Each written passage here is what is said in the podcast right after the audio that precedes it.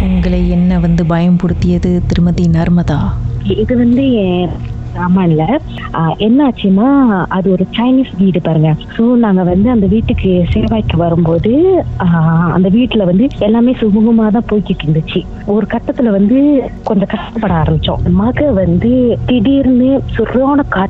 அவங்க எதையோ பார்க்க ஆரம்பிச்சாங்க. கை நீட்டி சொல்ல ஆரம்பிச்சாங்க. அப்ப நாங்க நினைச்சோம் நேர கட்ட நேரத்துல வெளியே பிள்ளைய தூக்கிட்டு போகும்போது தான் இந்த மாதிரி ஆயிருக்குனே அப்ப அவங்க வயசு வந்து ஜஸ்ட் ரெண்டரை வயசு தான் அவங்களுக்கு. அப்ப என்னாச்சுன்னா நாங்க வந்து சாமி அழைக்கிறவங்க எங்க ஃப்ரெண்ட் என் ஹஸ்பண்டோட ஃப்ரெண்டு அவர் வந்து கூட்டிட்டு வர சொன்னாரு. சரின்னா அங்க போய் பார்த்தப்ப அவங்க சொன்னாங்க இல்ல இவங்க எங்கேயோ போய் ஈட்டு வரும்போது கூட ஏதோ வந்திருக்கு போல அதனாலதான் பிள்ளை அழுகுது அப்படின்ட்டாங்க. எல்லாம் முடிச்சிட்டு அங்கிருந்து அவங்களுக்கு கயிறுலாம் கட்டி அனுப்பிட்டாரு. அனுப்பிய உடனே வீட்டுக்கு வரும்போது மக வீட்டுக்குள்ள வரமாட்டேன்னு சொல்லிட்டாங்க. வீட்டுக்குள்ள வரமாட்டேன்னு சொல்லி வெளியே நின்று ஒரே அழுக. அப்புறம் அப்படி இப்படின்னு இது பண்ணி உள்ள கொண்டு வந்தோன்னே வீட்டுக்கு கொண்டு வந்தா பிள்ளை கண்ணு திறந்து பார்க்க மாட்டேன்னுச்சு. யாருமே பார்க்கல. கண்ணை மூடிக்கிட்டு ஒரே அழுக கையில தங்காம. அப்ப எனக்கு ரொம்ப இதா இருந்துச்சு. இப்படிலாம் இருக்குமான்ட்டு நான் என்ன பண்ணிட்டு அன்னைக்கு ஒரு நாள் ராத்திரி அப்படியே போயிருச்சு. மறாவது நாள் நான் என்ன பண்ணேன் எப்போதுமே பிள்ளைங்களை ஸ்கூலுக்கு அனுப்பிட்டு என் பையன் படிக்கிற ஸ்கூல்ல வந்து இன்னொருத்தவங்க அவங்களுக்கு அருள் வரும். அவங்க வந்து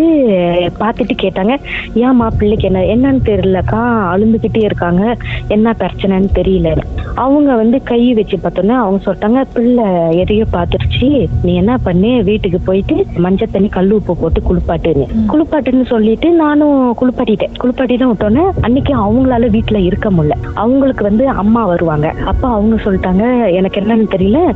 அம்மா வந்து உன் வீட்டுக்கு வர சொல்லி இது பண்றாங்க. நான் உன்னை பார்க்க வரேன். அப்படின்னு சொல்லிட்டு அவங்க என்ன பண்ணாங்க மத்தியானம் வீட்டுக்கு வரும்போது வீட்டுக்கு வந்துட்டு வீட்டு மின்னுக்கு வந்து நின்னோன்னு சொல்லிட்டாங்க. உன் வீட்டுல பெருசா ஒண்ணு உட்காந்துருக்கு அப்படின்ட்டாங்க. இந்த செகண்ட் இந்த வீட்டை விட்டு வெளியாயிருங்க. அப்படின்ட்டாரு அவரு. ம். அப்ப நான் சொன்னேன் திடீர்னு போறேன்னா நான் எங்க போறதுன்னு அப்ப சொன்னாங்க நீங்க என்ன பண்ணுங்க? என்னால பார்க்க முடியாது. நீ எங்கேயாச்சும் நம்பிக்கையா உன் மனசுக்கு எங்க நம்பிக்கைன்னு படுதோ அந்த இடத்துக்கு போய் பாருனாங்க அப்ப நான் என்ன பண்ணேன்? அன்னைக்கு ராத்திரி வெளியாயிட்டு பேச்சியம்மன் கோயில் சாமான்ல இருக்க ரொம்ப பாப்புலரான கோயில். அங்க போய் பார்த்துட்டு அவர் என்ன பண்றாரு? சொல்றாரு வீட்டுக்கு போவாரு. பிள்ளைய வந்து வேற வீட்டுக்கு கூட்டிட்டு போங்கன்னு. சரி மாமியார் வீட்டுல வச்சுட்டு அதுக்கப்புறம் என்ன பண்ணும்? ரெண்டு நாள் கழிச்சு தான் என்கிட்ட சொல்றாங்க. அவன் வீட்டுல வந்து ஒண்ணுக்கு ஒன்பது ரூபத்தை மூணு முச்சதுல இருந்து நாலு முச்சந்தி வரைக்கும் ஃபுல்லா கட்டிட்டான்?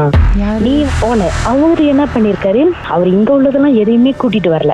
கூட்டிட்டு வந்தது தாய்லாந்துல இருந்து. சோ அந்த வீட்டுல வந்து வீட்டு வாசல்ல மின் வாசல்ல இருந்து பின் வாசல் வரைக்கும் எல்லாம் தாய்லாந்தோடையா தான் இருந்துச்சு அப்ப அவங்க சொன்னாங்க அதை கொண்டு வந்து அவன் வீட்டுல வச்சு கட்டிட்டா நீ உன் சாமியை கும்பிடவும் அதோட கட்டு உடைய ஆரம்பிச்சிச்சு நான் சொன்னா அதை எப்படி கட்டு என்ன சொல்றீங்க எனக்கு புரியல அவர் என்ன பண்ணிட்டாரு வயசாயிருச்சுன்ட்டு இதுக்கு மேல இத வந்து பார்க்க முடியலன்னு சொல்லி அந்த வீட்டிலேயே வச்சு ஒன்பது ரூபத்தை வீட்டிலேயே வச்சு கட்டு கட்டிட்டு வெளியாயிட்டாரு. வெளியானதுக்கு அப்புறம் தான் நாங்க உள்ள போனோம். நாங்க உள்ள போகும்போதே அவர் சொன்னாரு இந்த மேல இருக்கிற எதையுமே நீ கழட்டாத இதை நீ கழட்டிட்டு தான் உன் வீட்டுல பேய் புந்துரும் அப்படின்னு சொன்னாரு. அப்ப அதுன்னு சொன்னாருங்க ஒருவேளை நம்ம நல்லதுக்கு தான் பரவாயில்ல இருந்துட்டு போட்டோம்னு விட்டுட்டோம் நாங்க.